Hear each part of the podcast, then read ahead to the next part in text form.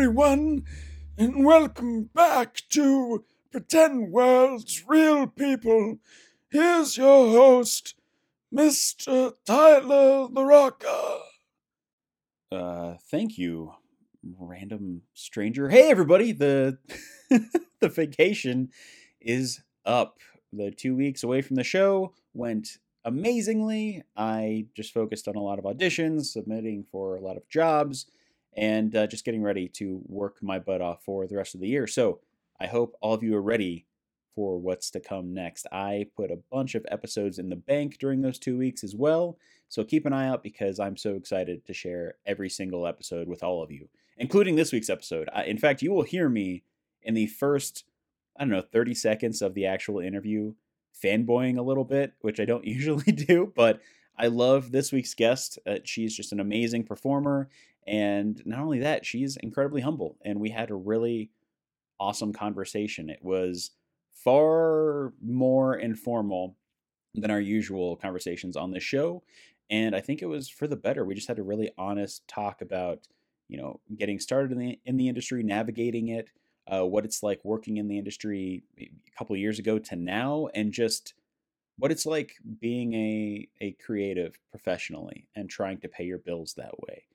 Uh, yeah, it was just uh, it was great. As you can see by the the time code, I went well past our our time limit, but that's because we just had such a great time chatting with each other. And I hope I can have her back on the show. Uh, of course, as you read by the title, I spoke to the wonderful Alex Esso, who a lot of you may have seen for the first time in 2014 Starry Eyes, you also may recognize her from anything that Mike Flanagan has done in the last five, six years, including Doctor Sleep, The Haunting of Bly Manor, Midnight Mass, and The Midnight Club, and she has more on the way. I can't wait to see what else she does. I'm so excited to bring her back on the show in the future. And yeah, I hope all of you really enjoy this chat. Oh, and before we get away from this intro, please, it's a new year, New Year's resolutions and all that. So if you wouldn't mind, I'm going to please ask drop us a five star review on Apple Podcasts. It only helps out the podcast even more for distribution. We're at a really awesome ranking right now, but uh, let's see how high we can get outside of that, everybody, I hope you enjoy this wonderful interview. It was amazing chatting with her. Now let's sit down and have a chat with Alex Esso.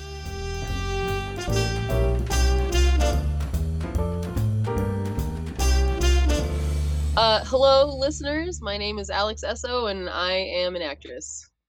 A really awesome actress. In fact, like Oh, a brilliant actress. How should I just like boost your you. ego right away? Let the caffeine just Ah, fuel it. That's a good idea.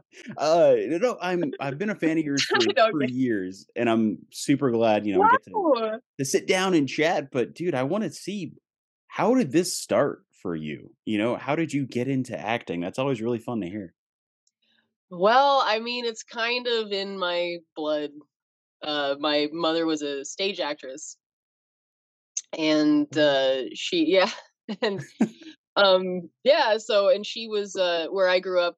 I grew up in on this like compound, and uh, we had a, a community theater there that was fairly well stocked. Like they had a you know a carpentry like set division. They would build these beautiful sets and make costumes, and it was like a pretty nice. They would have some pretty great productions. But my mom was an actor, and she would also direct and do choreography and dancing and stuff like that. So she was very much an entertainer performer. You know, uh, i- of the like five, six, seven, eight era. You know, fame and all all that stuff. Um, Bob Fosse is one of her heroes, and and rightfully Oh so. God. Yeah. But but so I grew up with a lot of that. Um, uh, that coupled with just an innate cinephilia that I just had to like watch every video taped video cassette my parents had because all of our all of our media had to be taped and brought into the country they there was like we only got two tv channels so i just grew up just picking all of these crazy vhs's off my parents wall and just watching them oh no way, because you you were living in Saudi Arabia for most of your childhood, Yes. right? yeah and Dhahran Wow. Yeah. So uh, I'm just picturing a wall of recorded VHS tapes with uh, masking tape and Sharpie, you know, titling Yep. on it. Mhm. what was your what was your go-to uh, as a kid, like go-to tape that you loved more than any of the others? Did you have a favorite? I had a I, I had a few favorites at different times. Um, but the top five off the top of my head, uh Dumbo number one, now and forever. That movie still makes me cry. Um but I've always have a soft spot for misfits and underdogs, I guess. but um uh Labyrinth, I mean anyone from any any millennial is gonna say Labyrinth, I think. Um, but but rightfully so, and I mean it. You know, it, it ignited a lifelong, uh, desperate obsession with David Bowie, and I don't think that's a bad thing at all. no, Um, all. Wayne's World is responsible for a lot of my personality development. um, let's see what else. Well, Indiana Jones. I mean, like a lot of that that stuff I would watch a million times. Victor Victoria. I don't know if you've ever seen that movie. Yeah, a while ago. Oh my god. Oh, it's wonderful. It's one of my favorite. And I'm not like a musicals person necessarily. There but there are some that I fucking love and Victor Victoria is definitely one of them. Oh my god! So you you had a, a plethora of genres to go to because I don't know when it comes to Oh, yeah. shipping VHS tapes and that kind of thing. I, I can only imagine, you know, some Yeah, limitations well, that could be there. people taping whatever whatever was like in the movie theater or on TV. Like I remember when we first got a copy of Aladdin and we were watching it and there would be people getting up like in the middle like in the movie theater you'd see little silhouettes get up to go to the bathroom and i thought it was part of the movie i thought it was like a funny thing that disney was doing but then i noticed it on a couple other movies as well i was like So they're they're "That's copies straight out of like trend yeah, yeah it's like the. Greenwich Village Theater edition. You know, yeah exactly that's awesome. so I it wow, dude, that's that's a crazy way to start watching movies. Yeah, although we also had um because movie theaters were outlawed in Saudi. So we had one of the only movie theaters on our compound. Which the the because my parents both worked for Aramco and that was like they built it special for that compound. Yeah. Oh no So it was our movie theater and it was our stage theater. It was our multi-purpose and our our dance recitals and all this. We had a lot of use out of that place. Yeah. So when when did you think I don't know, like as as a kid or as a teenager, you know, you look at the screen and you go, maybe that could be me, or you know, I want to do something like that. Was that a pretty instant feeling? Or No, not really. Um, I loved stage um a lot. I actually wanted to be a painter, and that's what I was gonna. I, I was I was actually going to go to university for fine art, and then I decided I wanted to travel and model, and because I could travel if I did that. So um so i did that instead uh and i you know i'm i'm glad that i did i would never want to have to try and make it in the art world right now or ever honestly it's it's it's, it's a really tough place but um but yeah uh I, I think after the first time i saw the sandlot was the first time i thought about like wow i would love to be in a like that would be cool to be in that movie you mm-hmm. know what I mean? Like I was like, yeah, that would be fun, like playing baseball. And then I felt that way about like every sports film that I saw after that, like Little Giants or Mighty Ducks or you know, or the other Bad News Bears. oh, I just oh, loved all that that stuff. I love Yeah, sports that movies. that's uh, because I think you and I are about the same age, and Sandlot was uh, that's one of the pivotal moments in like yeah, my childhood watching it. Going, I want to, I want to create traps or things to like get the ball back. I want to yeah, go and spend a summer in the lot. Like that's insane. yeah. Right, yeah. Or I just want to like act like I'm doing that. Yeah. you never tried to scale a fence with uh, flat shoes that make you run during the faster? summer. I don't want to spend a whole summer just playing baseball. well, you know what? This No, a- but- oh, sorry. Go ahead. but but I did but I did love sports movies a lot. That was like one of my favorite genres for a long time. Oh, really? A League of Their Own. What the hell am I saying? That's like one of my formative movies. Is Yeah. A League of Their Own. Yeah, was it? it was you? so good.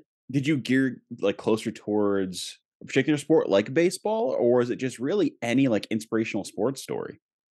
Uh no, I mean, well, okay, so I did I liked baseball first, but only because the guy that I liked in first grade liked baseball. And I bought like an Oakland A's hat and some baseball cards. I had no idea who any of the players were, or what any of the stats meant, or what the significance was. But I would just show up like, hey, who you got? Oh yeah, I got this guy. it didn't work at all, by the way. I tried becoming friends with his sister, who was really great, and we became genuine friends. But mm-mm, not, and he could draw Ninja Turtles better than anyone else in the class. That's where he got you, wasn't it? Paul it was, Althouse was his name. remember his name, Of course, I remember his name. It's my first crush. buddy. This would be an amazing like first act of a comedy, like a romantic comedy. Wouldn't that be funny? Like, Seriously, or just like the opening narration of like, yeah, I've never been, never, never had much game, so to speak. um, case in point. But I I'll say it right off the bat. Oh, pun intended, by the way. Um, maybe that is the most adorable thing I've ever heard in my entire life.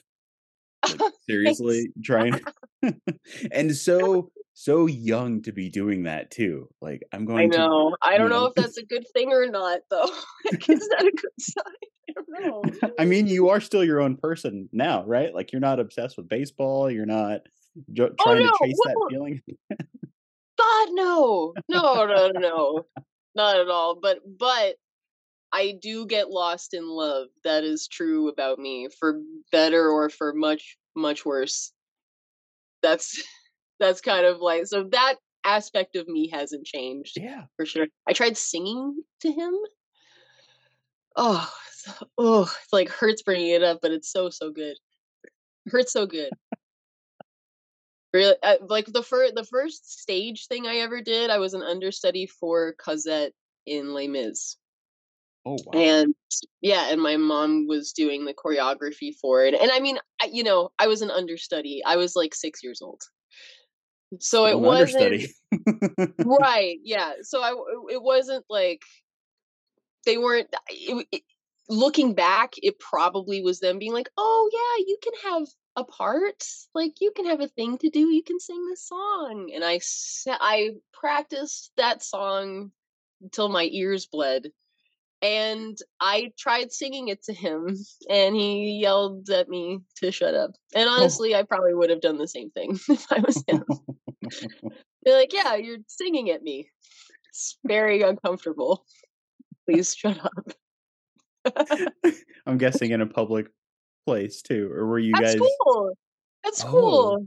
Yeah, Oh. it's like no, I had no like I don't know what the hell I was thinking. Never, and that also has never changed.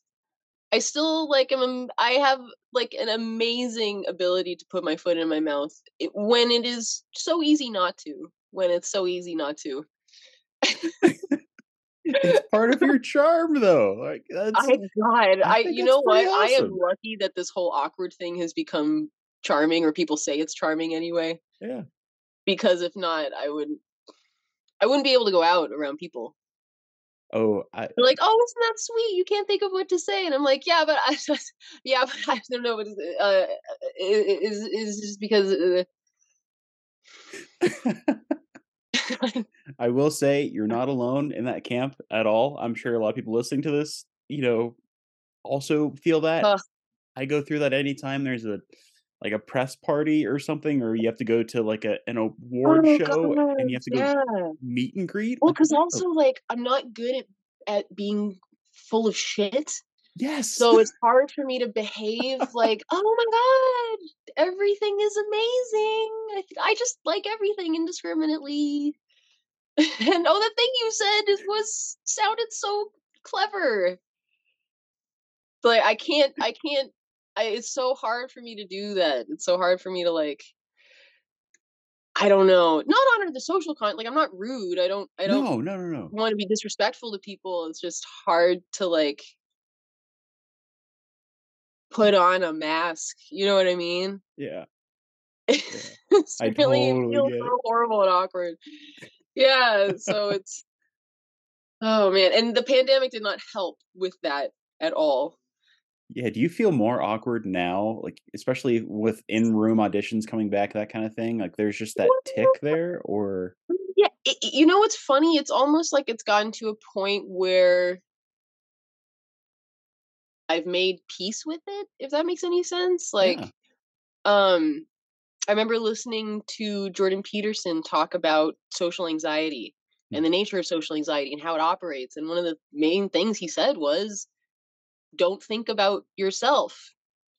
Think about the people you're talking to. Think about the people around you. If if your goal is to make the other person comfortable and to show genuine interest in them, you you can't feel awkward because you're not in your head, which is where a lot of awkwardness comes from. And you know, we as actors and artists live in our head and in our fantasy world and in our little whatever things, our la la lands. And uh and it really really really helped me a lot hearing him say that because that like with acting that makes complete sense to me i'm Yeah. i'm i'm i'm my favorite I've, I've studied all the techniques but my favorite is meisner for that very reason the Mm. whole point of meisner is to get out of your head which i feel the method puts a lot of people and make everything about your partner and what you want to do to them and how you want to make them feel and what you want to get from them. And if you do that and and if you do that and if your goal is to make them look good too you cannot lose. Yeah. you can't you can't be like oh what do i do with my arms? Acting 101 what do i do with my arms? And it is it's, everyone goes through that. I don't know what to because we're in our heads and we're like i look stupid. I don't want to do my arms i look stupid. I don't want everyone to see how stupid i look.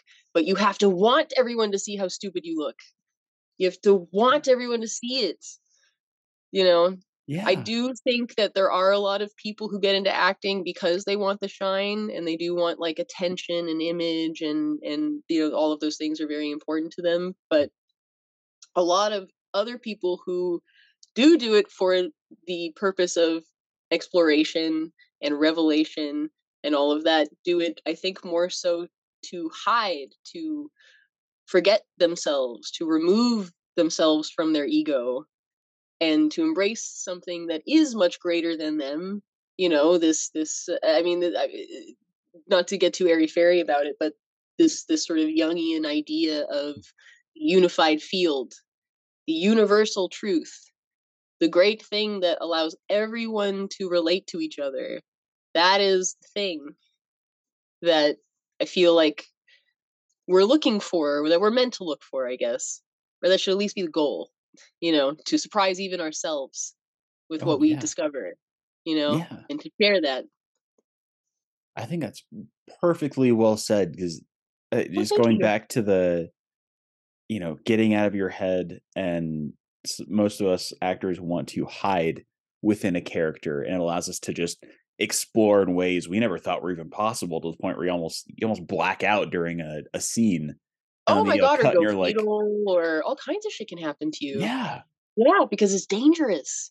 Because it is dangerous. It goes against every natural instinct that we have as a human being. Every every protective instinct that we have. Our ego is there to protect us.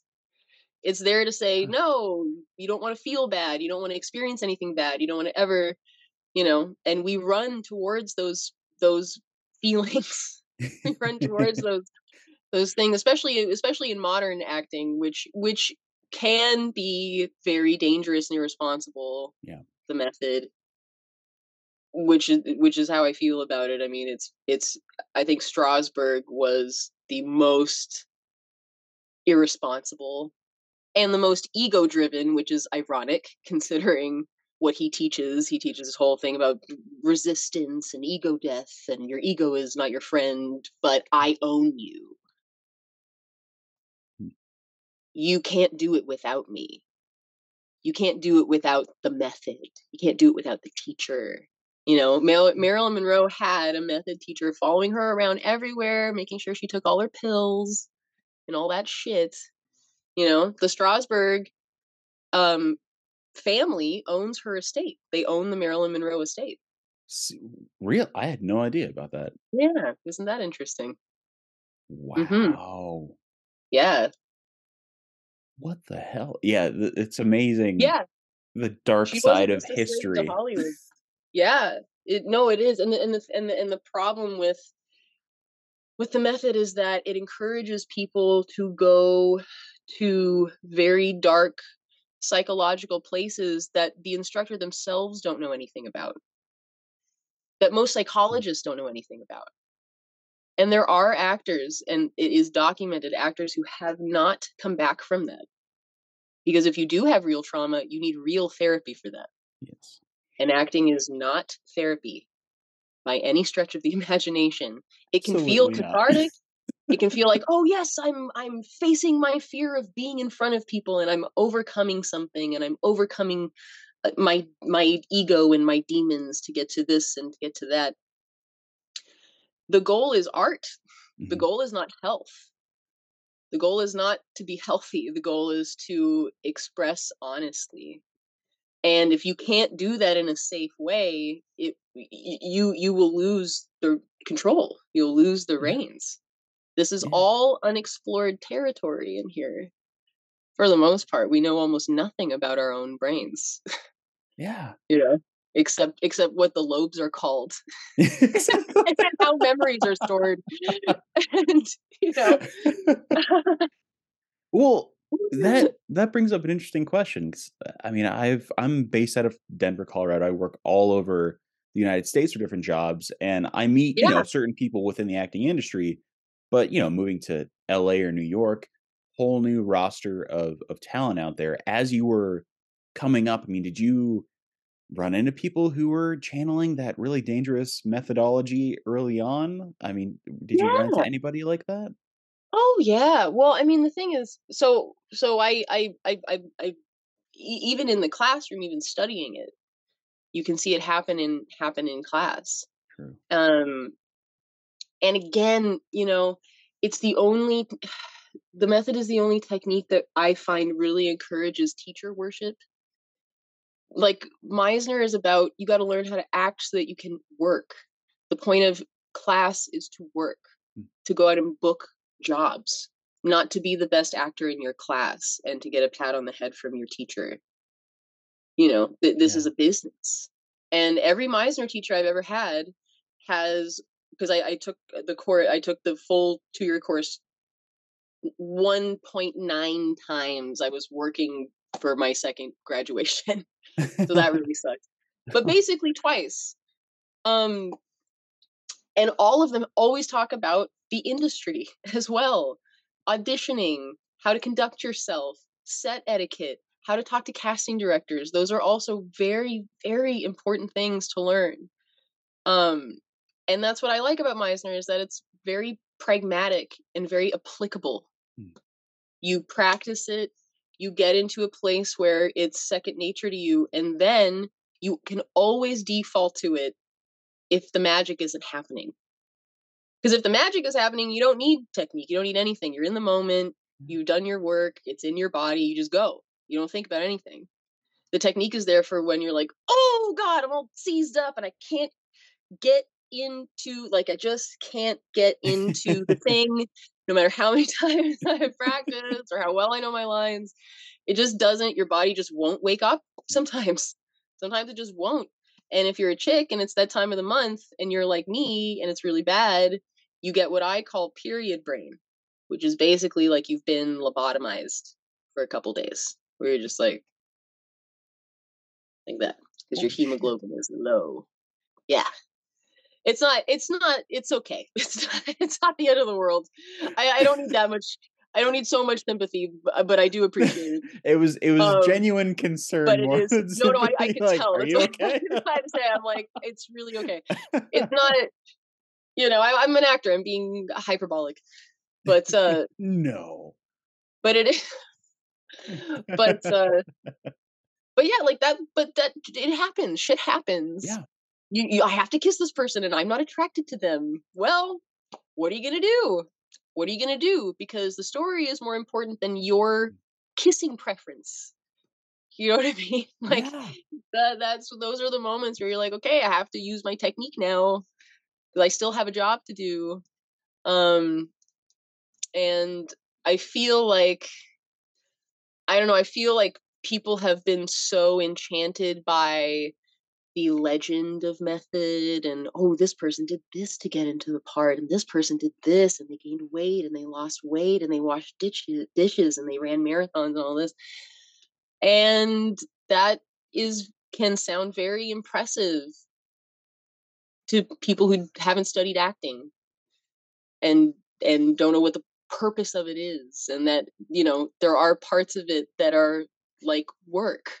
Like there are parts of acting that are scales you got to do your scales as well. It's not all just oh just i'm just pure expression and it just whatever flows through me is no you got to like construct the playground and play on that.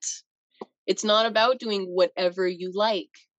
And I, it, it's it's funny because this idea of total artistic freedom because I hear a lot of actors talk about stuff like that and and and and the, the freedom of doing this and doing that and pure expression and all of this. You are you are beholden to a script. You do have limitations and i would argue that those limitations are a very good thing artistically. It is it is good to have something to work against. If someone gives you a canvas and says okay paint whatever you want just paint anything whatever. You're gonna sit there for eight hours I, oh no i don't mm, oh i don't like that you know but if someone says paint me a portrait of your mother that's going to get really specific Yeah. and that's what will save actors every time is specificity being very specific in your choice that's why these these limitations are good things it's it's it's it's it's a it's a good way to look at it and i feel like i'm kind of soapboxing a little bit here it's probably from the caffeine but but anyway No, No, it's it. it, it's the if I my I moved all my acting books to the other side of the office. So I'd show you my stack of Meisner copies, but Yes. uh, it's I- mean my studio does the same thing where it is industry finding work, getting into the work, developing specificity, and acknowledging that. And I'm really curious. You know, your one of your first credits is on one of my favorite TV shows, Reaper. Uh, so from that to like Starry Eye,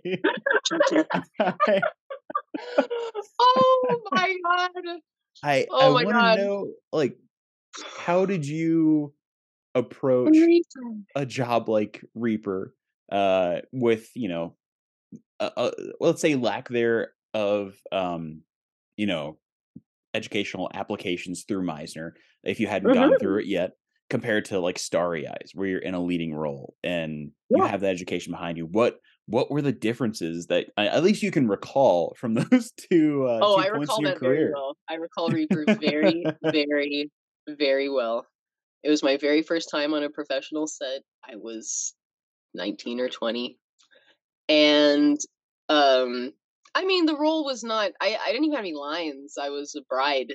Yeah. so you know someone walks in and i'm there and i'm like and then the guy that they're chasing climbs out from under my bridal gown because he was hiding under there.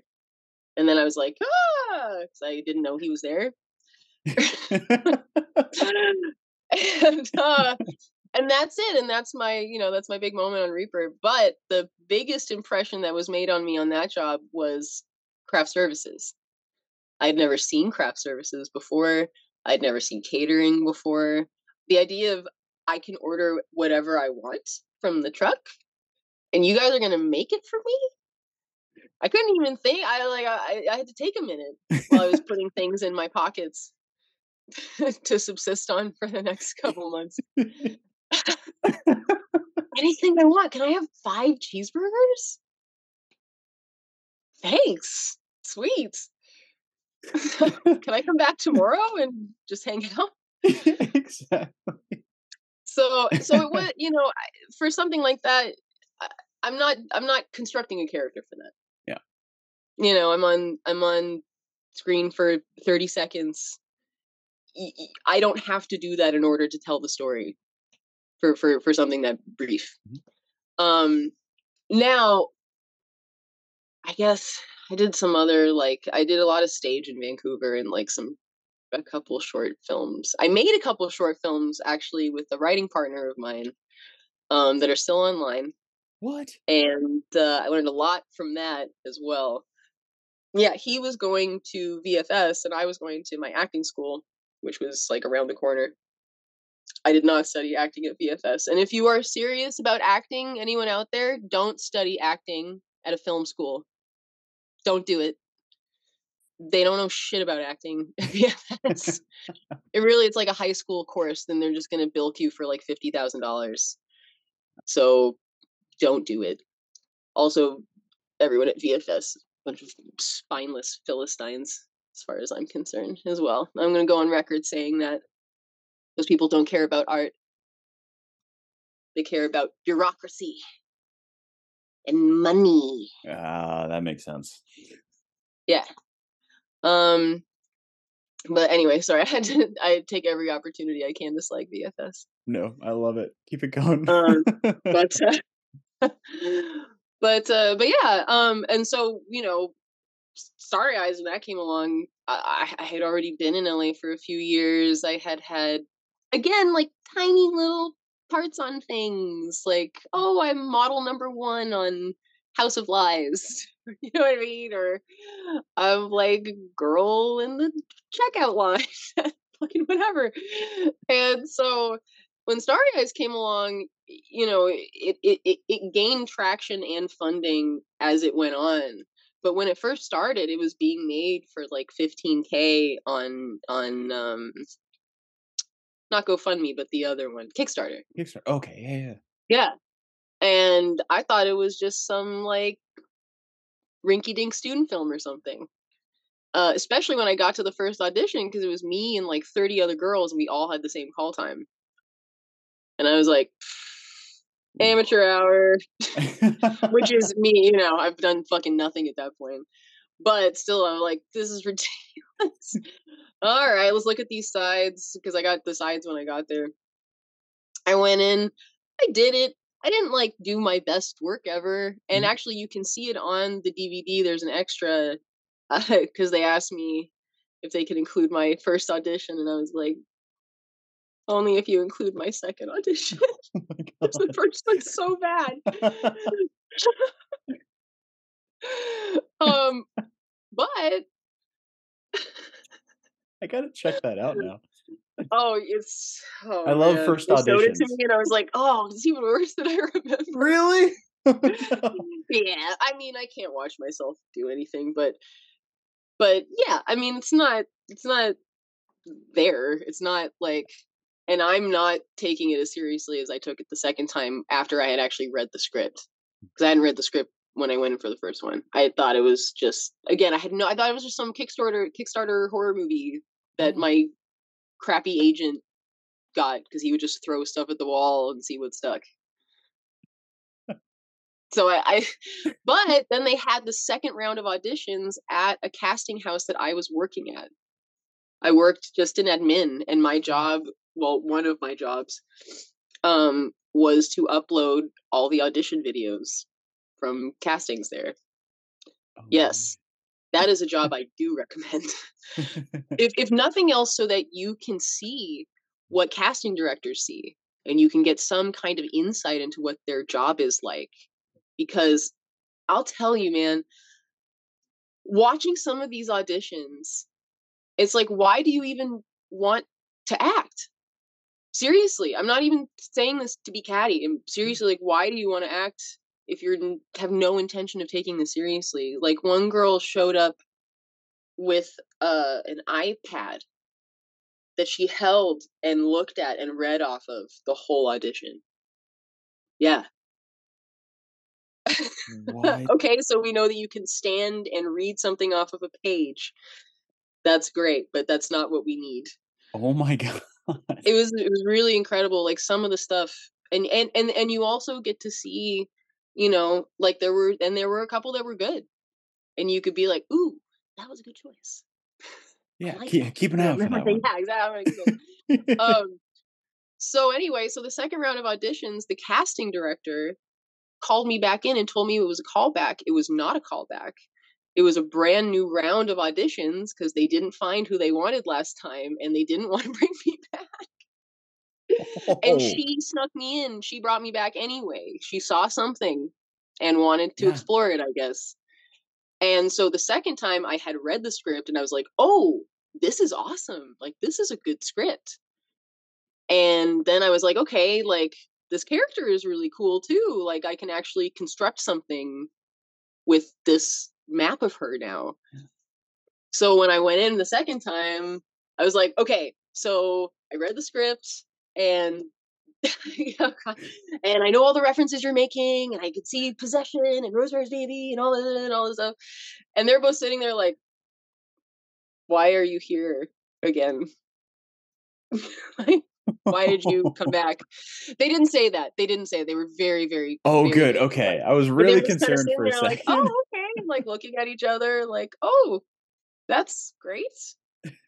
and then I did the second audition, and then I got a call saying, you know, can we go for coffee? Because after my second audition, it was between myself and uh, a girl who had an audition. She had worked with uh, the producer before, and she had um, uh, a much higher IMDb rating than I did. So the director wanted to have coffee with me and get more of a beat on me before they made their decision. And I'm so glad that he did because I was like, yes, we're going to meet up and I'm going to tell you exact that I understand exactly what you're going for and I've seen I know exactly every reference that you're making. And the thing that clinched it was the fact that I had seen Possession and it was one of my favorite horror films.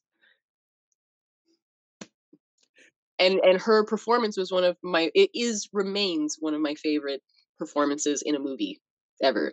I mean, it's it's so like that is what that is what freedom within limitation looks like Mhm. is her performance in that film.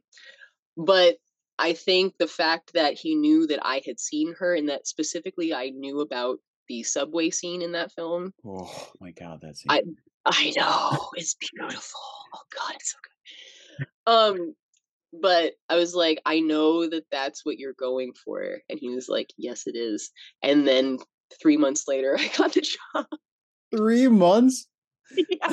Oh my god.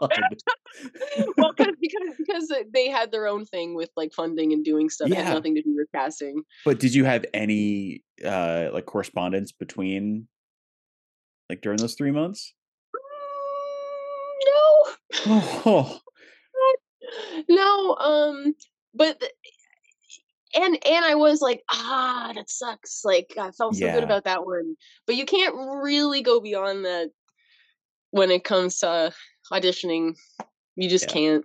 especially after like know. closer to like two months in, you start to go, well, okay, that's that's in the past. What's what's going to come up next? I've I've I've forgotten right? about yeah, that. I have to move on to. I, I I Exactly. can only move forward. You can't dwell on stuff and take stuff personally. yeah, It's such a waste of time. It's such a waste of your time. yeah, Yeah. Yeah. Even if it is personal, who cares? It doesn't matter. It's nothing to do with you. yeah, yeah. It's Still, like you said, you look like the producer's ex girlfriend. That sucks. Sorry that that happened. I I once got too ethnic once. I, I I got not ethnic enough a couple times. Really? Yeah. well, yeah. The Yeah. people have an idea in their head of what they want. They're trying to find a scale. That's why I love the idea of like Right. you know Like- actors who've changed their mind of the of those who are casting. Like, no, this is who we want now. You know? And the thing is, you know, as an actor, you do have something to prove. you have mm. everything to prove. You know, this idea of like, oh, I don't have anything to prove and I'm this person and I'm that person and I'm so great and whatever. Go fuck yourself. Nobody that's not that's not uh artistic integrity. Yeah. You know.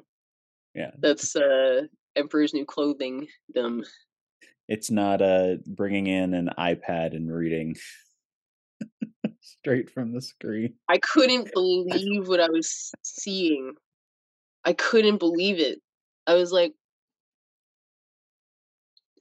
That oh my god. it, it She came in with, mind. oh my god, I forgot. That this is this is the What? craziest thing. So she's holding an iPad in one arm like Yeah. this, reading it. She has a full cast on this arm. A full cast. I heard them the taping like, when are you supposed to get the cast off? She's like, oh, like another three months. And they're like, oh, okay, well, Why are you here? why are you here? We're shooting before then at the time. See, but but it, no it's it's really it's really amazing um yeah. I also once saw and this is this is one thing i do love about la is that you can find anything there you can find the craziest shit there. My neighbor of all people my neighbor who's not even in the industry had a vhs copy of all of the auditions for girl interrupted how how did what just at like a garage sale? Someone left it in the like, she like got it from a friend of a friend of a friend, which is how most things happen there. Yeah, wow. and I watched that shit too. I watched the whole goddamn thing, and I'll tell you what, there's no one else but Angelina Jolie who could have been cast as that part. No one who read anyway. Like you, and you can really see. It. And these are there. There are actors. There are a lot of good actresses auditioning for this who are good in a lot of stuff. But you can see like, but that audition wasn't good. That audition wasn't strong because no one is. Even your favorite actor is not good all the time. Yeah. Um, except for Daniel Day Lewis. But he only makes one movie every seven years, so you know, he's an anomaly. He makes shoes the rest of the time. Um. oh my god. I do want to ask you about uh you know I, I- I mean we'll jump from you know we got Starry Eyes, we got Doctor Sleep, love Doctor Sleep, into Flanagan's numerous amazing projects, especially like Midnight Oh, Mass. course. Yes. Do you do you still feel like you have uh, if you ever had it because I know a lot of people still do. Uh, did you ever have or do you still feel like an imposter when it comes to like joining these bigger projects or you know uh, joining a, a big film like Doctor Sleep? Do you do you, did you ever have imposter syndrome? I should ask you that first. Um, and if you did get over that, how did how did that work? Yeah. That's always really intriguing. Well, you know, it's a it's a it's a double-edged sword. On the one hand, I have always had imposter syndrome. Um not as far as my intentions go, but just every time I see myself on screen, I'm just like, why do why why why? Like I don't see it. Like but it, but it, I'm sure it's also like when you try to tickle yourself, it doesn't Yeah. make you laugh. You know what I mean? It's Yeah, just kind of that's just I don't get it, but it's just an I'll awkward moment it. on a bus. right, exactly. but at the same time, I auditioned like everyone else. And that was it. I didn't have a friend or an uncle or a boyfriend or anyone. It was just work, just auditioning. So in that regard, uh, uh, in that in, on that hand, I don't feel like an imposter because I feel like my efforts have been validated. And and validated by someone who really cares about storytelling and really likes actors. you know, and and and picks good ones. So, you know, the fact that I would be counted among them is is is simultaneously humbling and validating or humbling because it is validating Yeah. you know um so yeah, I guess I don't know if that answers your question. No, no, it does. I I uh I love asking you know any actor I talk to that particular question because it's you know uh anyone can have imposter syndrome. If you get over it, that's great. But if you don't get over it, it's just you know it's just something that'll always keep your feet Well, to the ground. You know. also, I think it, you can look at it as like a a a, a, a too much of or or a consistent imposter syndrome mm. that you maintain is another form of narcissism. Ooh, that's good. It's Oh still yeah. it's still you're just focused on yourself and your image and how mm. you're coming across and and that and that's it's not out of your control. You can't control really your image or how you come across ultimately. Yeah. And most of the people that try really really really really hard to are narcissists. you know and and Yeah. again like there is a whole a, a whole faction of especially western culture that has started liking narcissists and narcissism they've become attracted to people who talk about how great they are all the time without actually doing anything that merits that Hmm. um and they like it i guess because i'm not really sure why maybe it's because you know the the American dream is kind of morphed from you can make yourself anything to what I don't remember where I was going with this. but I but but but but I I I do feel like it's it's uh oh I sorry I I, I found it again. It's this idea of oh no I lost it again. No wait I'm gonna find this because it's this idea that as opposed to making yourself into something, it's instead better to get as much as you can for doing as little as possible. Hmm. And that doing anything that's hard is undesirable, and doing things that are easy are desirable. And that if you are in a position where you're doing as little as you can and getting as much in return as you can, that's a good thing. And that's something that we should all admire and aspire to Hmm. and all of this. And and I feel like that is creeping in. Well, I'm creeping in. What am I saying? I feel like that has started to take over the realm of acting as well, where especially on, especially in the big leagues, especially when it comes to like the serious like money stuff, the things that are very commercial, very mainstream. It's not really about looking for something different or new. It's about seeing what works and making a thousand copies of it. Yeah. Keep printing the money. Yeah. Yeah. Literally, yes, exactly. Exactly. It's it's moved from art to commodity. And actually David Lynch was was saying something about that. I mean, he he's always kind of had that attitude about Hollywood and and commercial films, but especially now, I I I don't even want to try to paraphrase because he put it so brilliantly, but but it's something that's worth checking out. Um, and it can be kind of disheartening at times because it's it's. I was actually reading this article about um, nepotism babies. It's this ne- nepo baby thing that's become a very popular trend. Um, where you know people are like, you are where you are because you were born into it, and you didn't have to work for any of it. And you know, on the one hand, uh, hey, understand that frustration. You know, I've had to jump through a lot of fucking hoops that a lot of people haven't, who are very famous, have not had to jump through. Um, now, if you're really good at what you do and you're really dedicated and you really love it, I don't care. Yeah. I don't care if you're rich or if mommy and daddy is a studio exec or whatever. I mean, again, Daniel Day Lewis comes from a very wealthy family. Colin Firth comes from a very wealthy family. Tilda Swinton comes from a very wealthy family. But they're all brilliant artists. There's only one of them. No one else can do what they do. No one else can do what Tilda Swinton does. She's the only one. That's why she works so much, is because she is such a master. And if you're a master, great.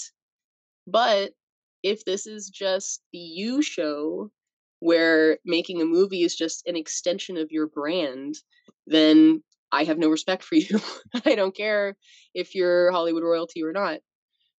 Um and but that had even that has become like a sensational thing. Oh, it's this it's this person. I'm gonna go see it because it's this person. They have a, a legacy that I recognize, or whatever. What a novelty!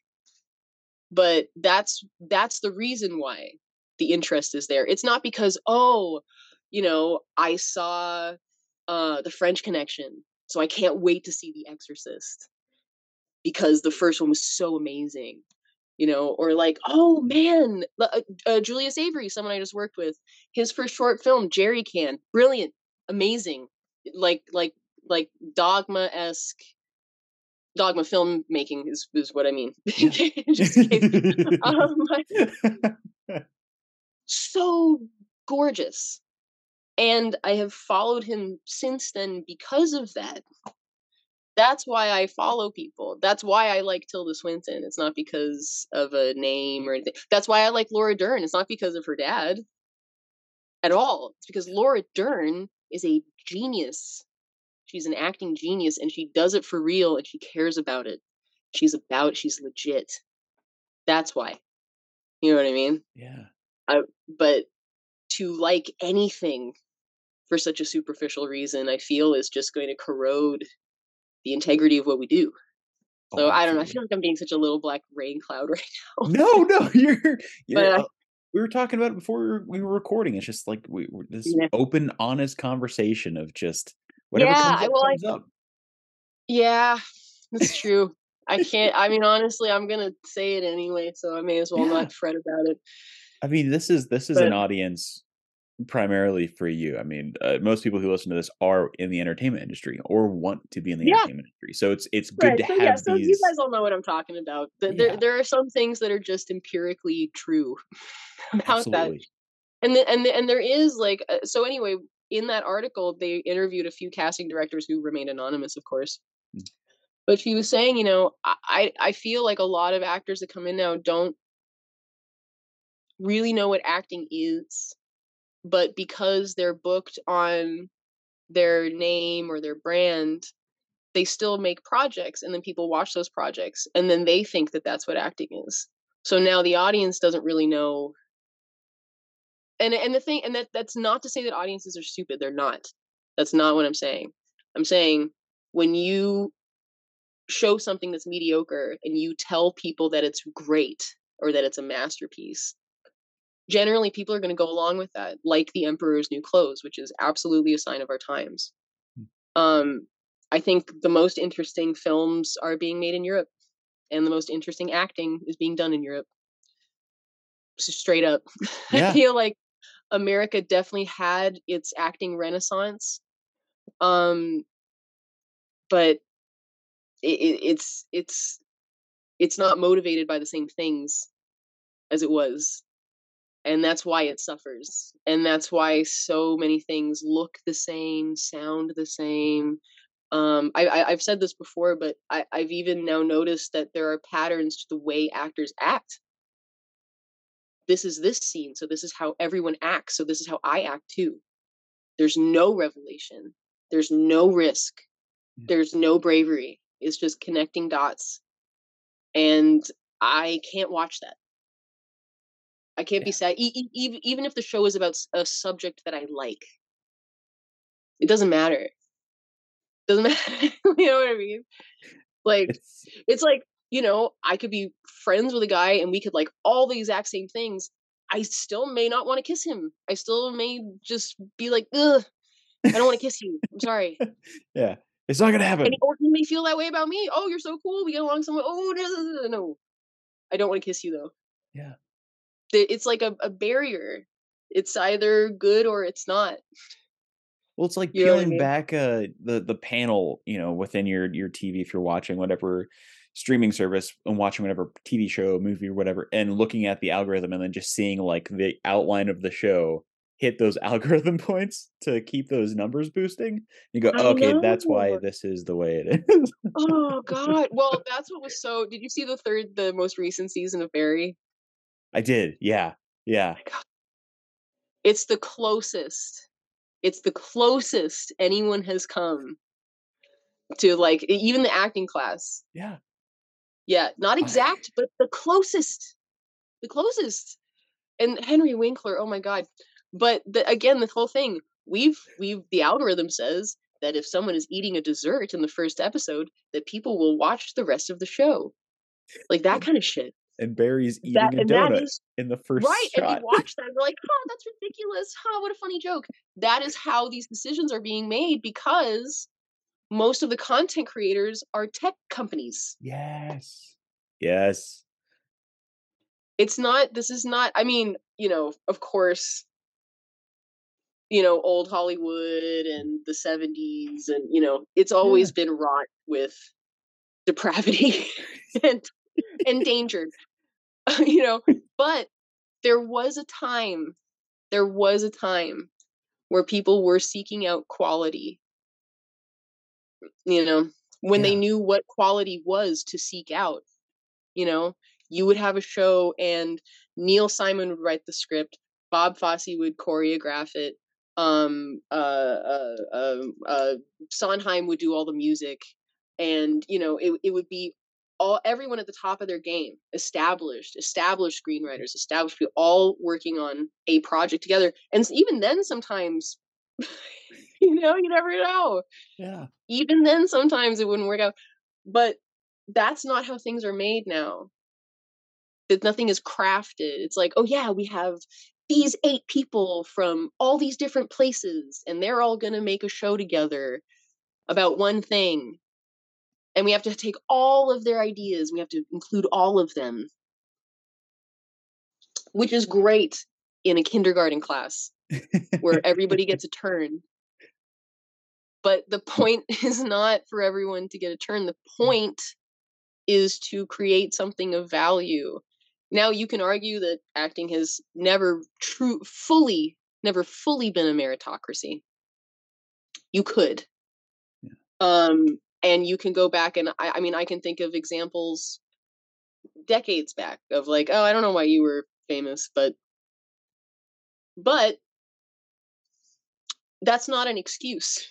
that's not an excuse to then pervert it even more. The point is to walk it back to make it as much of one as possible. Yes, people's girlfriends and nieces will always make their way into projects because that's what humans do. Humans do that. Humans help out the people they love.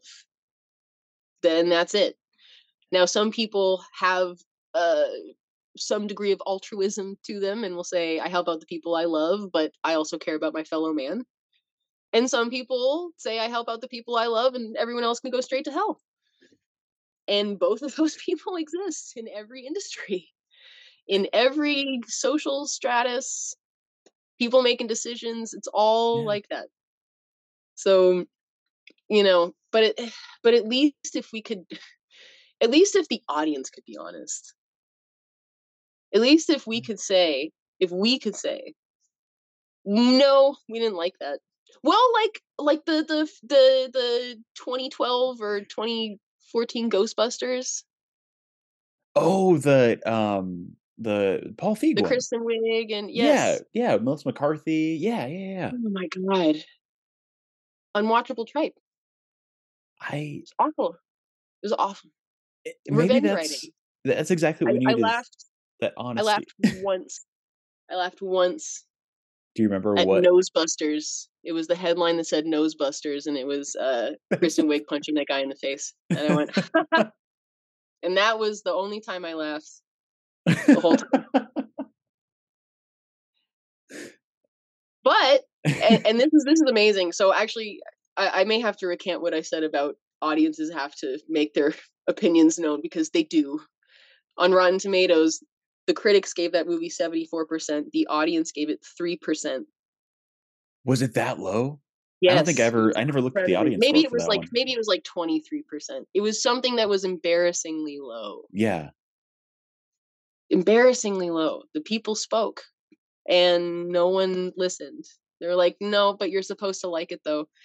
Well, we don't. Well, there's something wrong with you if you don't like it. Well, go fuck yourself. How about you write something that's funny instead of a big two hours of finger wagging? Like, really? You're gonna kill the main monster by all four of you shooting it in the dick? I Really? totally forgot about that part. It's so lame. I totally Like, it's so it's so it's such obvious like uh, what like revenge writing like yeah all four of us and we're gonna shoot it right at its dick like that is just what what what i feel and the reason i dislike it so much and the reason i feel it's so lame is because i feel that it insults my intelligence as an audience Mm. member i feel insulted by it i feel like this is not a pantomime like i feel like it's the same as them holding up sock puppets talking to each other like this is what you're supposed to feel. This is how we're, you know, this is what this we is what you, know, like. This yeah. is what you like now. You like Yeah. this. You think it's funny. No, I don't. Well, something's wrong with you. Well, no.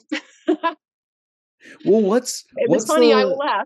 What's the last comedy you watched that you genuinely, or if there's a comedy that you genuinely love? There's so many. Well, The Big Lebowski. Oh, that's a good one. It's the best, and the re and and and it's a it's a eh, you know I'm sure it's a very common comedy choice, but the reason it's so good and the reason that I love using it as an example is mm. because there is no message. No one learns anything. No one changes for the better.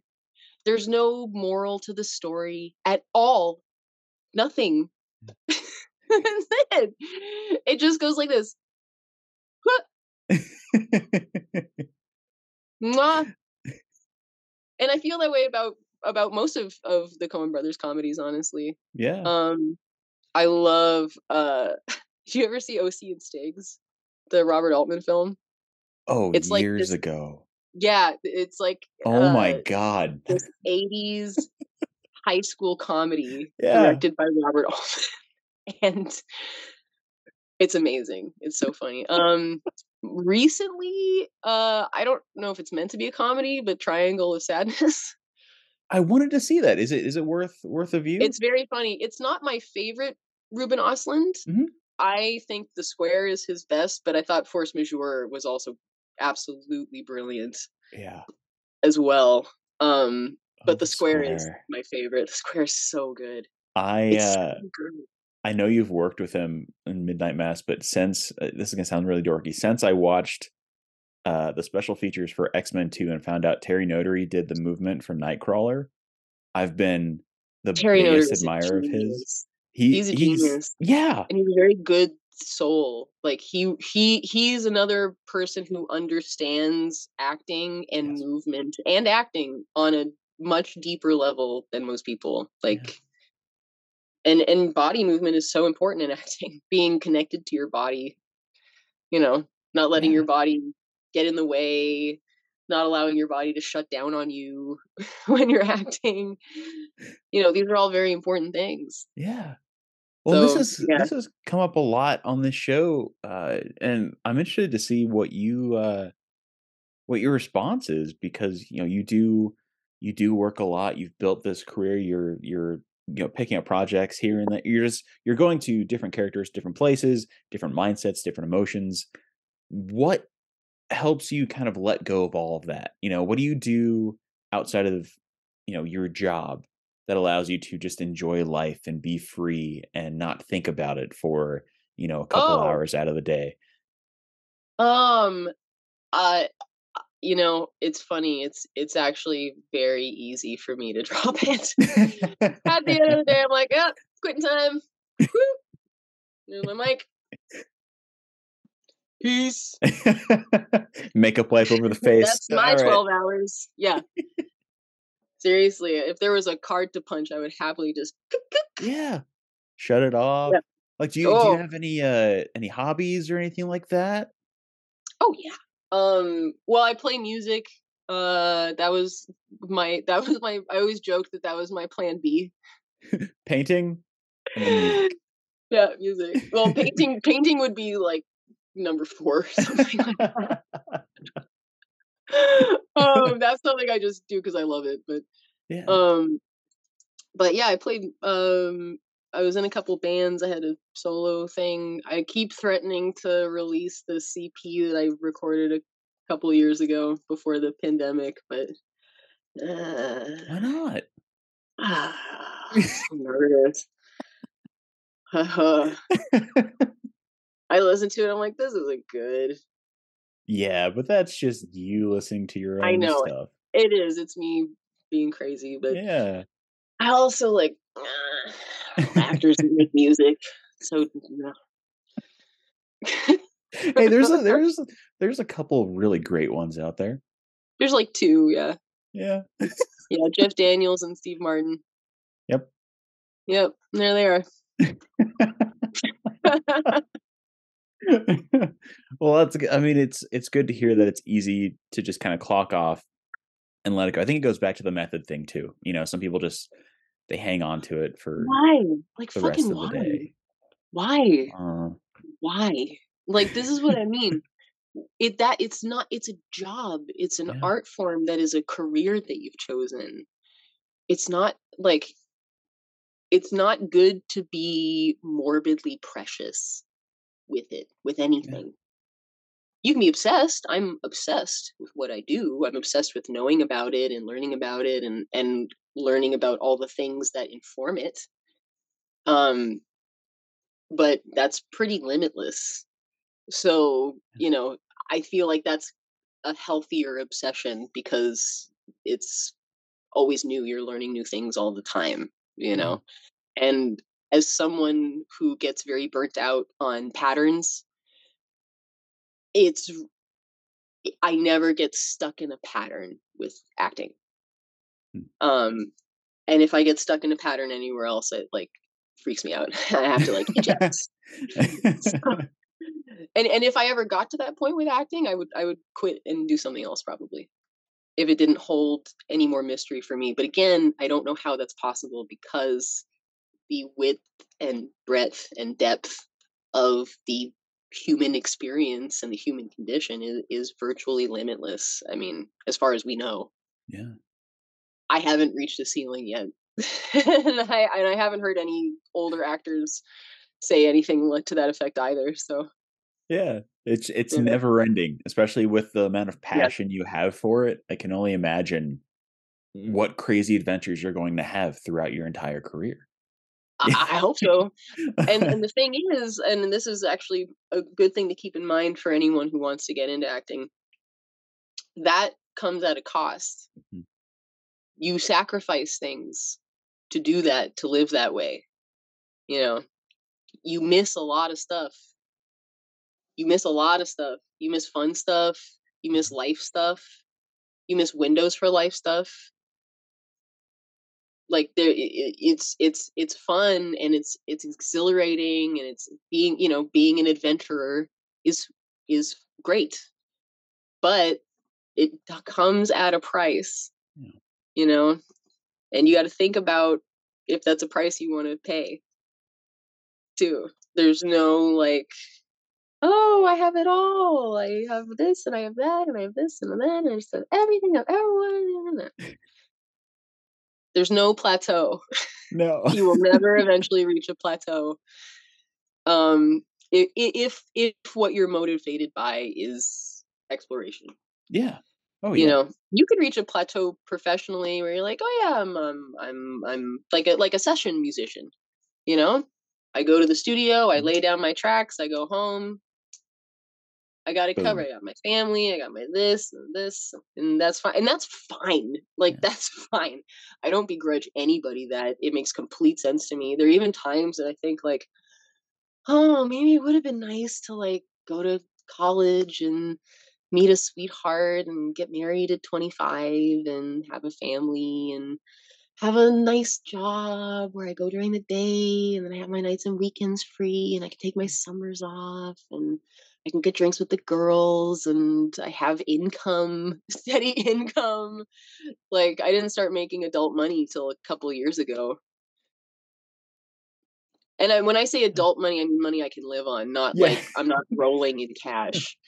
like I don't have to borrow money from people anymore.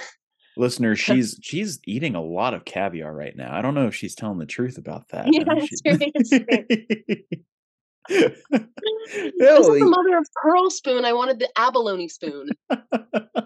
They are not the same thing. Um, yeah, no, you're Yeah. you're exactly right. I, I'd say my twenties were a blur. I did small things. I did a movie, and then ever since then, it was just work, work, work, Well, work. You know, trying to and the find stuff. amount of people who do get that, who do get the like, I made it at 20. I'm a Yeah, multi-millionaire at 25. I got my husband and my kids and all the show. That is that many percentage of people who want to be actors. That's almost no one. Do not hope for that. Don't get into this hoping for that shit. Also, a lot of the time, those people have been doing it since they were six, and they've been in LA since they were six, and everybody knows them, and Yeah. they've all been waiting for them to turn 18. yeah I can't tell you like how many of us in Colorado, at least, if there's a SAG car commercial that comes in, all of us are thinking, "Oh, that money would change our lives." Yeah, that Yeah. would be fantastic. Uh, but luckily, none of us Financially, it would. Yeah, like none of us ever really book it. It's somebody from LA that flies out to Colorado to do it or something. Right. Yeah, it was the same in Vancouver. really. all the projects that came up to Vancouver, all the big parts were cast. You would get cast as like the friend or the grocery clerk or the driver or the bellman or the doctor, the lawyer. You know what I mean? Yeah. Like all those parts were I mean they would still audition those parts, but they were already cast. Which is another thing that happens. Which whatever, Yeah. I'll go in there and do my thing. I'll present myself to the directors and hopefully they'll keep me in mind for something else.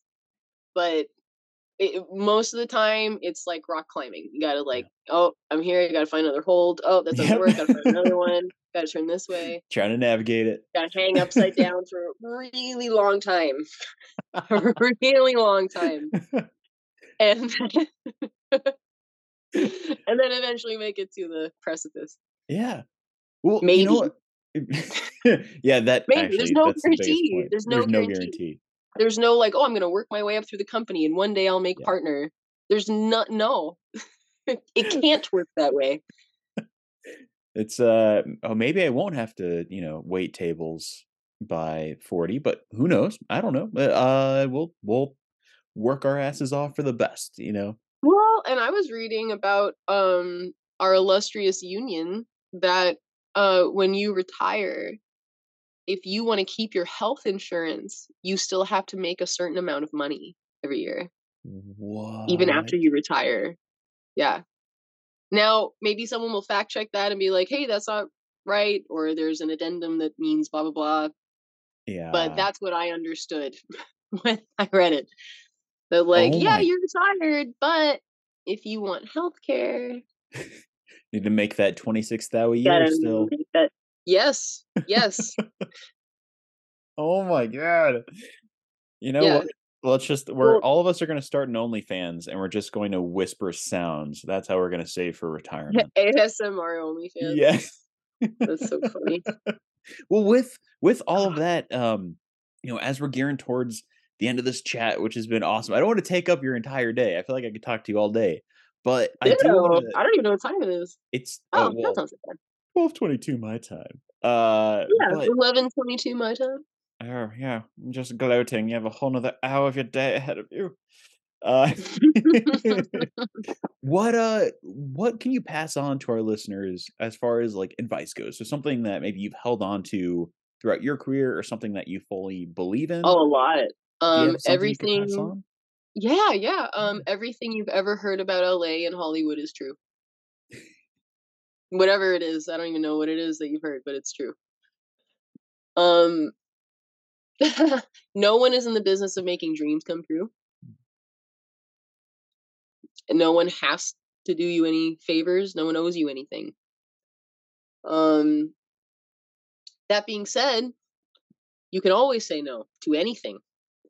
Never ever worry about saying no even if it's oh but this is a big director but this is a big casting director but this is a big producer but it's harvey weinstein doesn't matter say no if you don't feel comfortable you say no It no is not the door closing that you think it is.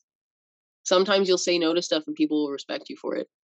For example, I said no to my very first professional audition in Vancouver. The very first professional audition I ever got was through an agent who took a chance on me. And uh, he knew I hadn't really done anything. I'd done theater and that was it. And the reason I said no to it, and I talked to him about this, is that it was um, for the part of a girl who gets fucked at a party. And the audition was going in and simulating an orgasm. Yeah. And I said, no, I'm not doing that. Yeah. And I got in trouble. Like, he was calling me. He was like, what do you mean? Like, you have to, you can't just say no. Like, they're going to be upset. And I was like, that's fine. I'm not doing that. Mm. Like, I can't do, I like, it's not even that I could do it. I just don't want to. I can't do it. Like, I can't go into a room and do that. That's for, and, and what's the payoff exactly?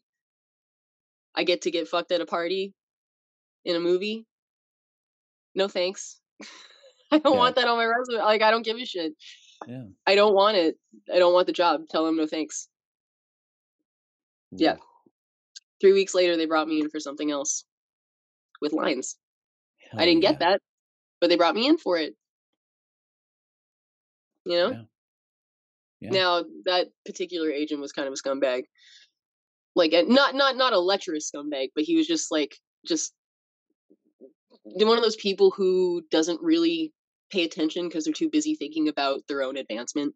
Yeah. Thinking about money You know what I mean? and what this is going to do right for well them. th- Yeah. just him well the idea him giving me shit for this audition i said how could you even submit me for this i why would i ever want to do that i'm an actor Yeah. if they want someone to just pretend to have an orgasm hire a porn star where's the acting in that? Exactly. Yeah. yeah. I, I was i was so like ugh. so you can say no. It's not gonna like just d- don't worry about it. I actually um not to be so anecdotal uh so tell me if this gets tiresome but i was at a party once um that a friend of mine took me to and uh harvey weinstein was there. And he said oh hey that's harvey weinstein do you want to go and try and meet him? And i said no i don't. Because even me fucking nobody hmm. just moved to la a year before even i knew what a scumbag predator that guy was hmm. because everybody knew everybody knew even people said they didn't know they yeah oh my god I, I did coke with him all through the 90s and i had no idea what he was really like. Give me a fucking break. Like come on. Give me a fucking break like this is ridiculous. Yeah. so it's it's not people like to make you think especially actors because we want it so bad because we would do it for free if we had to. Um we are so easy to take advantage of. Um and that lie is perpetrated not just in the industry but also in acting classes. This idea of that commitment means there is nothing outside of acting and you do anything you can to make it in to get in the room to the, and you and you do have to get in the room. Once you get in the room you're already at a new level. You got to get in the fucking room but you have to do it i mean i think you should do it the right way. It's your life though. But um god i need to stop digressing so much. I keep losing my train of thought but um, you'll you'll find it back. You'll find it back. so bad no it's like a i don't even know what it is i probably need medication for it or something but but but um what the hell was i even talking about what was i even saying so just oh my god uh, how from tiresome. it's just like I always think about the suits. It's like this idea of of separating the fact that this is a, a job. You know, like this is you're going at this isn't your Yeah. entire fucking life. right and they'll Yeah. and they'll tell you like you have to do it because so many people want it and it's so competitive and there's so many people out there there isn't a lot of competition there's just a lot of people Mhm. that's it there's a lot of bodies to wade through that doesn't mean that they're your competition they're just there The rate of people who move to LA and then move out of LA in the next year or two is astounding. Like there's a constant rotation of people who think they want to be actors and they come here and they're like, "Oh, fuck this. Yeah. This sucks." It's humiliating and Yeah. people aren't nice here. yeah, it's, you know what I mean? it's it's not small town USA. right exactly so you do need to be committed you need you do need to have ambition but not be so blindly ambitious that you're willing to to compromise yourself for it um because you have to look at yourself in the mirror for the rest of your life Yeah. and you're always going to know and you're always going to wonder "I- was i good enough or is it because i compromised myself or is it because someone someone gave me this opportunity that i didn't earn? You'll never know you'll never know. When we talk about an imposter syndrome you'll get to a point even if even if even if you know you slept with someone and you got a part and that launched your career and then you started getting better at acting. And maybe that rarely happens especially once fame enters the picture but maybe you do. You still won't know. You'll still never know. You, that that will never be quelled within you. And i've seen it happen to people and i've seen the kind of bitter jealous monsters it turns them into. It's not worth it because life exists outside of acting. We're just representing life. You have to live a life in order to represent to know what it is that you're representing. Hmm. so this idea of it's only acting. Acting is the only thing. You read the books you go to class you watch the interviews you do all that and that is and that is your life and nothing else matters. Uh, I, I heard one anecdote given in class about this guy who missed his own father's funeral because he was on set yeah and everyone's like wow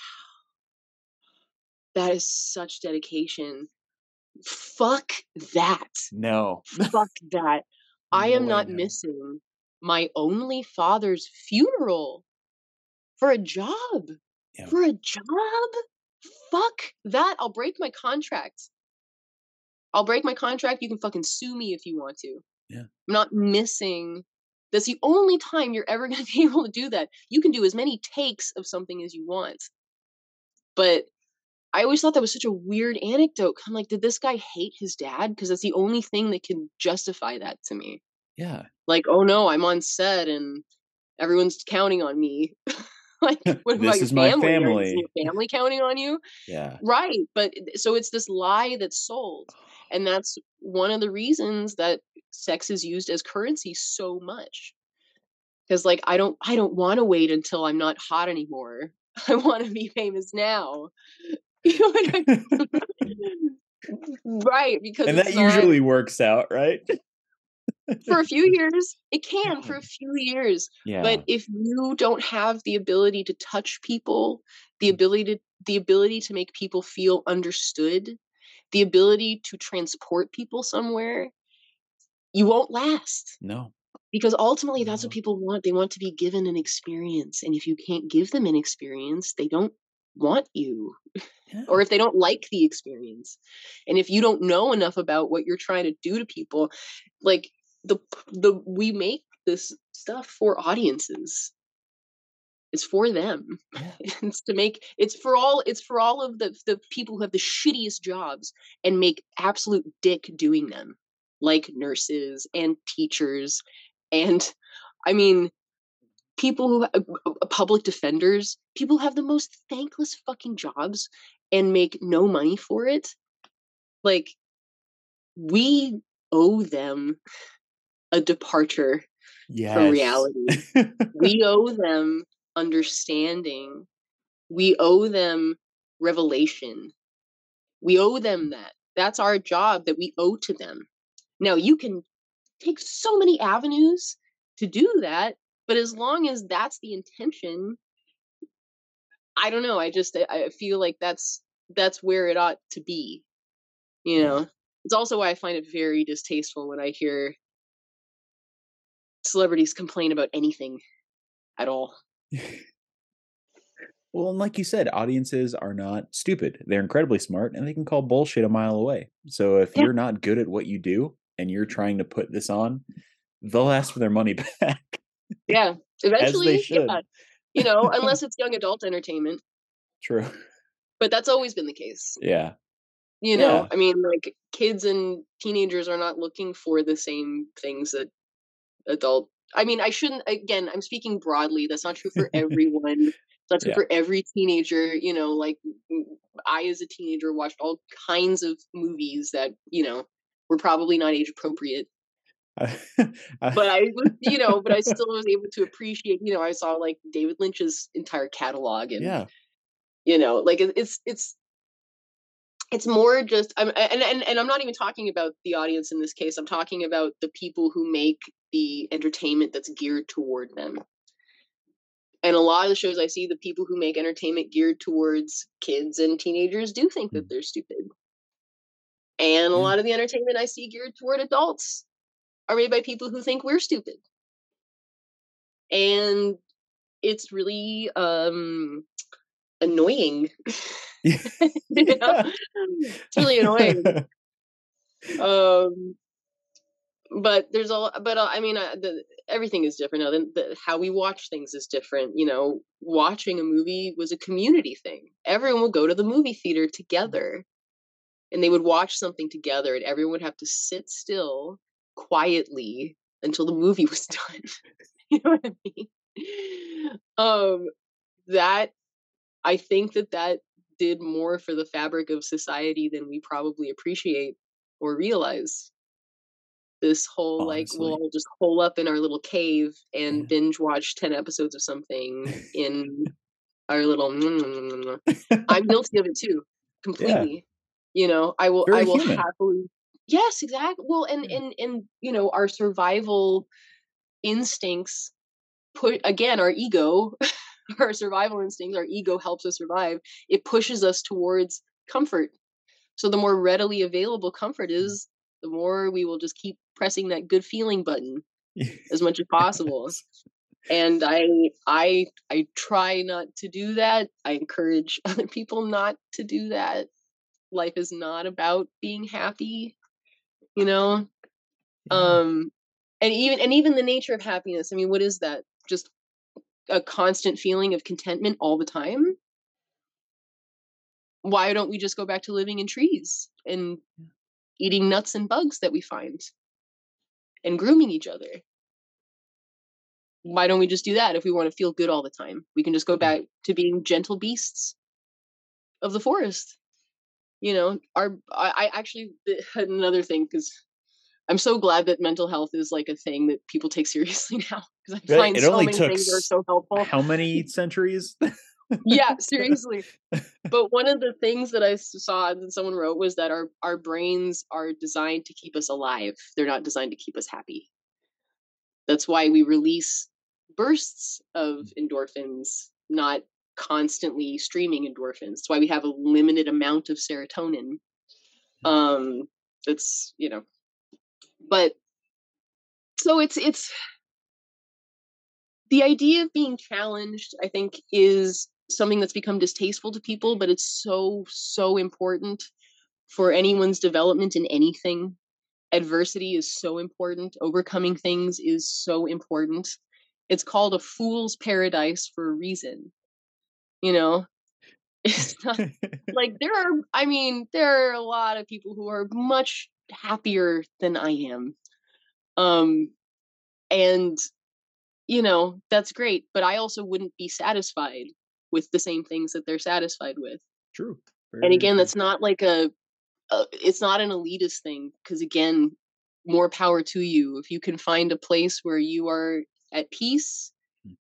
great but i saw this quote once on a on a buddhist temple and in thailand and it said how joyful i am to learn that there is no such thing as happiness and oh my god i read that i mm. was like wow like the pressure is off like i don't have to Yeah. like like isn't it funny that anytime you see someone talking about mindfulness or there's an article in a in a magazine about mindfulness it's always someone who's like they just have this smile of terror. this yeah or it's just like This is Yeah. what I'm supporting. Just bliss, kind of living in bliss.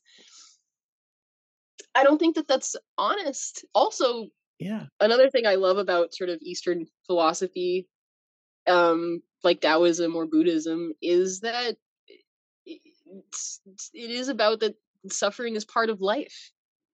Like, like Stoicism, same thing. Mhm. You must embrace tragedy. You must embrace suffering. Not that you should suffer on purpose, but that you should recognize that it's it's inevitable Yeah. suffering is inevitable. I mean, and I feel like I don't know. I I, I- feel like just as a person, I've always kind of been a natural stoic. Not that I haven't had my you know my emotional breakdowns and such and such, but you know, you do kind of have to understand that everything is fleeting, including happiness, including moments of being happy. You know, yeah. the more important than finding happiness i think is finding a purpose. And um, if anyone out there is wondering a really great book uh, for this is a book called um, man's search for meaning. And it's by a uh, I, I can't recommend it highly enough. It's short. It's it's like you know that thick.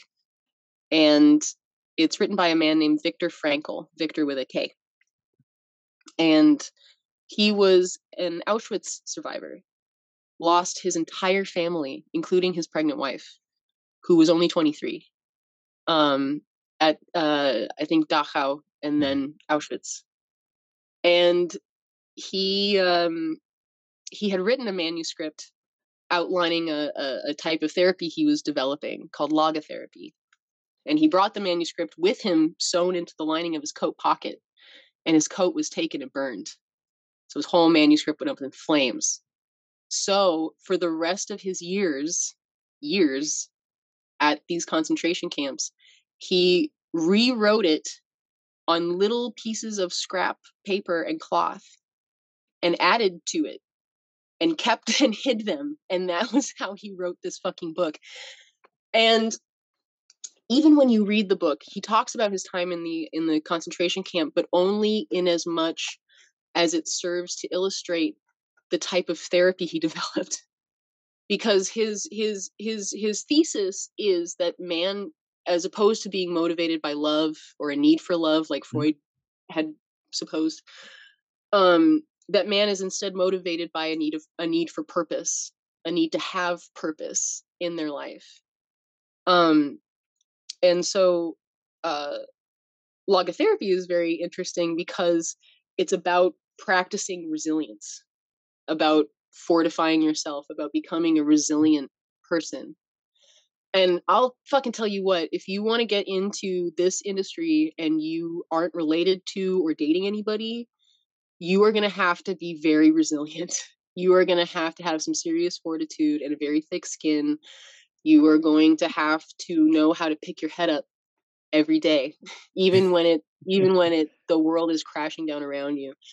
Um so i recommend that. I recommend um i recommend meditations Mm. marcus aurelius. Um and uh i don't know. I think that, that philosophically those are good places to start on this crazy journey. And don't get me wrong i mean i, I don't i don't want to sound so i don't i don't want to sound like such a cassandra about this but because i really do love it. I mean i'm obsessed. It's, yeah. it, it is the most exhilarating fulfilling feeling when you actually are on set and you actually are doing it. Yeah. there is no feeling like it. Even if even if you're miserable in between takes you know between cut and action you're just like fuck i hate this. I hate every goddamn person on this set. I just want everyone to die. And then action and you go and do your thing and then and then it's like ah everything makes sense but I haven't. I mean, I've been very lucky. I haven't been on a lot of sets that sucked. I've been on some really nice ones. So it's uh it, it's a feeling that i can't even begin to to describe to like even members of my family that would ask me about like what's it like being on set and you just you don't know how to properly convey to them how great you feel being there even like you said it's three in the morning you're exhausted you're like injured Yeah. maybe from a stunt or something, but you're just you Yeah. are Maybe you and the director are starting to snipe at each other. yeah. But then at the end of the at the end of the night, I love you. I love you, brother. exactly. yeah I love you, man. See you tomorrow. Yeah, exactly. You got uh 6 a.m. call time. Yeah, it's 5:30. Yeah, yeah. I'll see you. Fuck you. Yeah, exactly. Non-union. Um, God, never I, again. Uh, no, I I love uh, uh, everything you encapsulated into the advice. Also goes with you know like the shout outs and the promotions that we have in this episode for people who are looking for you know other things that fill their their mind and really embrace this crazy Yeah. job that we've decided to pursue as a career. Um, because you know it, it's it's arduous, but it's far from the hardest job on the planet. God, no. Oh no, no, no, it's it's just no. like you said, resilience especially. Yeah. The hardest part is surviving while you try to book work. Yeah. And and booking the actual work, getting into a room where you can book work. Those are the mm-hmm. hardest parts. Like even on set, no matter how hard, like I, there are days where like, all right, we're doing a bunch of stunts in a bathroom where the pipe broke, so you guys are getting rained on with freezing cold water, and you're fighting in the bathtub. And no, we didn't heat up the water because we forgot. So you know i mean we could get you an extra pair of pants if you that kind of shit and i and you know and you got cramps and you got you know all this stuff oh i cricked my neck whatever even that that's still not like that's still not you know being a social worker oh yeah. Yeah, yeah, yeah. there's not like there is not nearly as much responsibility or accountability than there is in, a- in a job like that you know Yeah. it, it, it, it's and and also there's an excitement to our job you know it's it changes all the time. There's variety to it. It's not the same office every day the same filing cabinet the same windows processor the same fucking hr department the same goddamn admin who's on facebook all day. It's not. You, can change it, it, you can travel and you can Mhm. m- you know meet interesting people and you know it's it's it's a higher risk higher reward career. Now you will not make any money for 10 years so there's that trade-off i have slept in my car i have slept on people's floors you know it happens Yeah. but it's uh, uh was it Brian Dennehy? It's like if you could do anything else in the world, do it. like go do yeah. Don't even. Take a step. You know, just go do this. if there's anything else that you even like to do if you, if you Yeah. like doing anything else go do that instead Yeah. Yeah, I uh yeah. I yeah, I, I couldn't imagine doing anything else. Uh I know you you can't either. I I will say I feel closer to you than, you know, most people because you did grow up absorbing all of this media and absorbing all of this art and that Yeah. grew into this obsession uh that you have for the art itself. I mean, as you can see by my very, you know, adult oriented um background here for the po- yeah, I'm a grown ass man. Uh, Yes. although i do love the rocketeer poster i still love that movie Ah, I I'm a classic speaking of obsessions, it's it's yeah. Uh that's Oh, yeah. definitely mine. But um I I, I do want to say like I've had just an incredible time talking to you, hearing about not only your Thank you. story but like your your thoughts, man. Like what what you have going on internally is so close to what all of us are also going through of just does anyone else see this shit? Like that kind of level of of Yeah. observance. It's it's very Well, thank comforting to you. me. i appreciate that because that's that's our job yeah. Yeah. to do that that yeah. exact thing Um yay i'm so glad to yeah. hear that I I do want to to have you back at some point, you know, down the road. Um I'd Yeah. figure, you know, I'm manifesting it here. I'll see you on set at some point in the future. Uh we'll we'll that would be together. awesome You'll probably end up like shooting me and I'm some zombie thing. But uh i'll try i'll try and make sure that they give you some lines Yes. Yes. no matter what Hey, I'm getting there in the co-star world, man. I'm getting so close. Uh just the to, to ball, the to the name stuff. Man, I'm gonna be your supporting mate. Hey, we'll we'll support each other. That's that's what's gonna happen. I There we go. I have one more thing. One more thing before we stop. be- Please. and it's it's something I'm I love doing, especially knowing that you've seen the fucking movie. Uh, no one else has seen it. I've talked to so many people, maybe twenty percent have seen it. But going back to Wayne's World, I have an awkward goodbye I like to do for the Anna Beach recording. Uh, so you know that scene where Wayne leaves the newly, you know, constructed set. He's over with it. He he walks off, and Garth is left by himself. Well, I'm gonna give you a countdown three, two, one, and when I point, give me your best verbal, like Garth-based awkward goodbye, and I'll stop the recording from there. Okay. Okay. I'm ready. okay, buddy. Here we go. In three.